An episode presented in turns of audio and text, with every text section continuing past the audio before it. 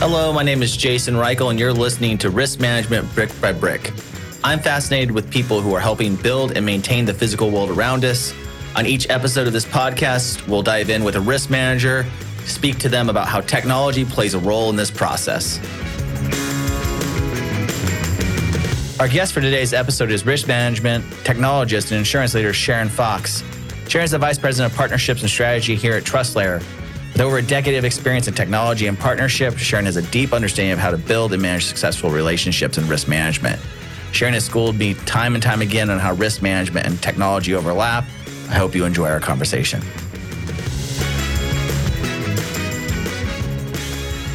Hello, Sharon. Thank you for joining me on Brick by Brick. How are you today? Great. How are you? Thanks for having me, Jason. Great.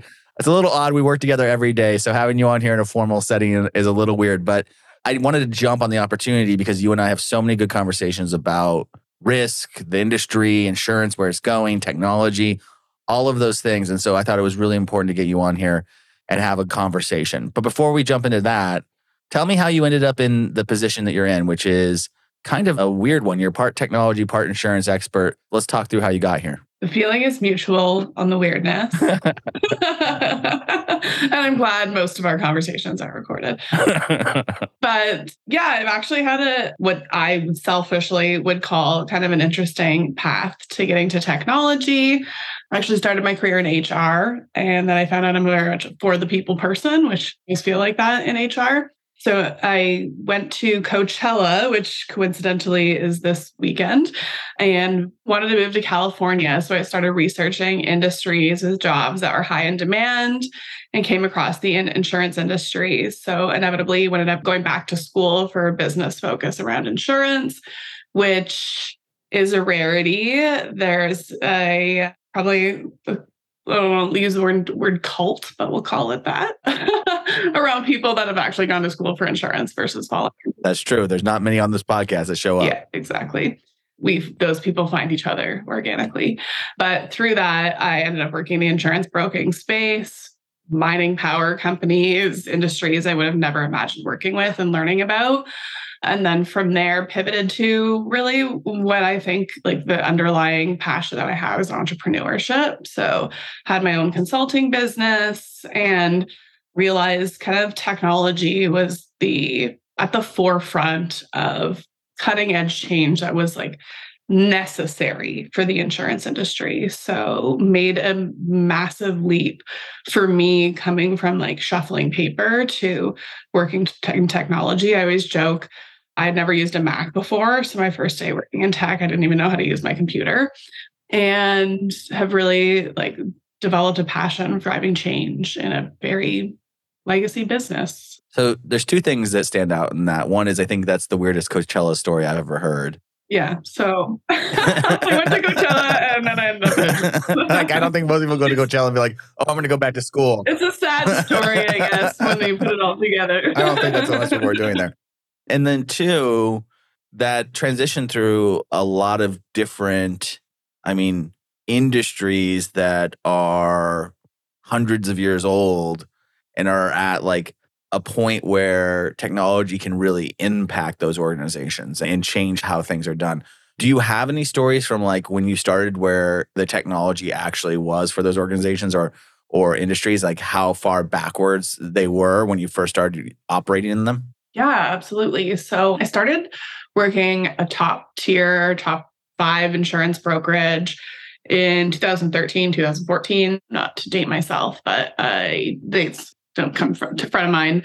But at that time in that agency, they had a proprietary system they built in house as their system of record or source of truth. And it was pretty close to a DOS system where it's like F4, F5, F2 to perform actions. And the first thing they said, like day one on the job, was like, don't trust that system. Capture this high level information in it, but otherwise, look at the insurance policy. So, very, very technology light. And we were still doing paper filing, meaning printing off documents, putting in a client folder, emails, binders, policies, invoices, the whole thing, all still paper based. In hundreds, too recent, lots and lots of transactions worth a lot of money, right? Like, oh my goodness. Yeah. All those processes. We're not talking about a small organization here. That's really interesting to me because 2014 is not that long ago, right? Like, it's in the last 10 years, it feels like, and I've only been in the industry for now like two and a half years, but it does feel like there's a focus overall on a new wave of technology enabling organizations to actually get their jobs done more effectively versus disrupting their jobs, which it seems like you were part of the that first wave of technology that hit the industry and the insurance industry that a lot of risk managers talk to me about around oh well at first technology was coming in and saying like oh the way you're doing your job is not correct and now technology is saying hey, we're actually a tool utilized for you to actually get your job done. Have you seen a change in the way that the technology industry approaches working in insurance? Well, I think there's two there's like the front office client experience and then the back office the employee experience and i think there's competing forces and different elements and i think we've seen a lot of innovation and evolution around the client experience, the technology there. Back office experience is still a lot of legacy technology companies that are making like very valiant efforts to evolve, opening up their systems to APIs, things like that. But I would still say the data capture, those kinds of things are, at least in the property and casualty space, are certainly in a laggard fashion compared to a lot of other industries. Talking about your experience now working with risk managers at TrustLayer. So you're the VP of strategy and partnerships at TrustLayer. Maybe we should say, what does that role entail? What does that look like? Who do you work with? Great question. So, the people that I would work with on a day to day basis are a lot of agency owners.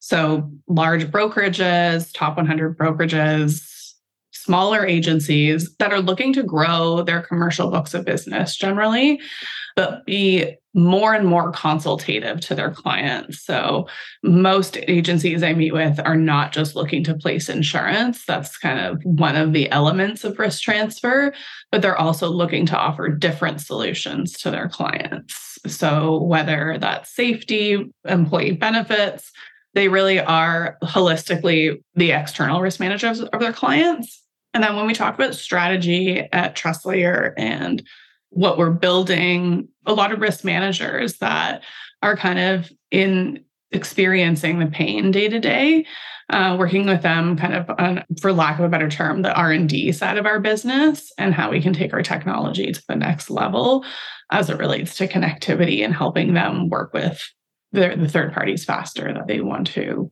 work with. So when we talk about the consultative nature, like the service layer, like the partners, the brokers themselves and agencies, they are viewing themselves as needing to augment their offerings, augment their skills, be more consultative to the businesses that they sell insurance to. Is that a trend that's happening across the industry? Is that with the people who are working with you in trust layer? Like, what percentage of the organization are really focused on these new value added sort of services or trying to provide more than just placing insurance? Yeah, I think brokers have always been focused on being consultative and doing more. And that's why the broker channel exists and will continue to exist for forevermore, is because you have a claim, adverse event, having somebody to go to that has the expertise that can be your advocate is incredibly valuable. So I think that piece of it, technology or not, is a really important component of the business. I think what's insurance broking is a really competitive space. There's an insurance broker in every corner, and it's hard to differentiate yourself when it comes to a service type business. So I think where technology has really taken the forefront for the industry is uh, really affecting positively that client experience. So whether it's through data capture, like filling out your insurance application, or if you're a small business going through some really quick quote bind issue workflow.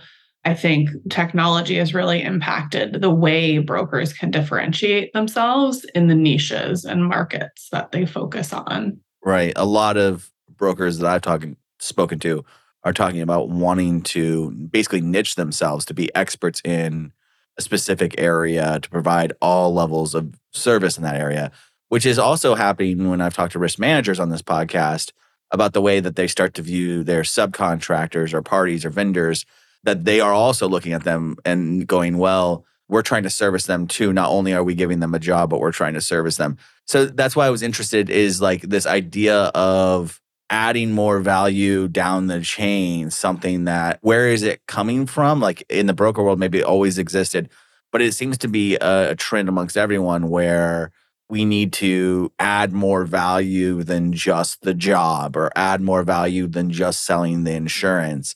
It really feels like it's trying to strengthen the overall experience for every level of the value chain that goes down. What are do you see like as a risk manager? What are some of the challenges today in 2023 for risk managers who are in sort of the middle of that relationship between they're working with the brokers, they're helping subcontractors. Where do you see challenges for them today? So I think the biggest challenge for them is visibility into all elements of an organization because when we talk about a risk manager they are responsible for maybe financial risk of a business operational risk.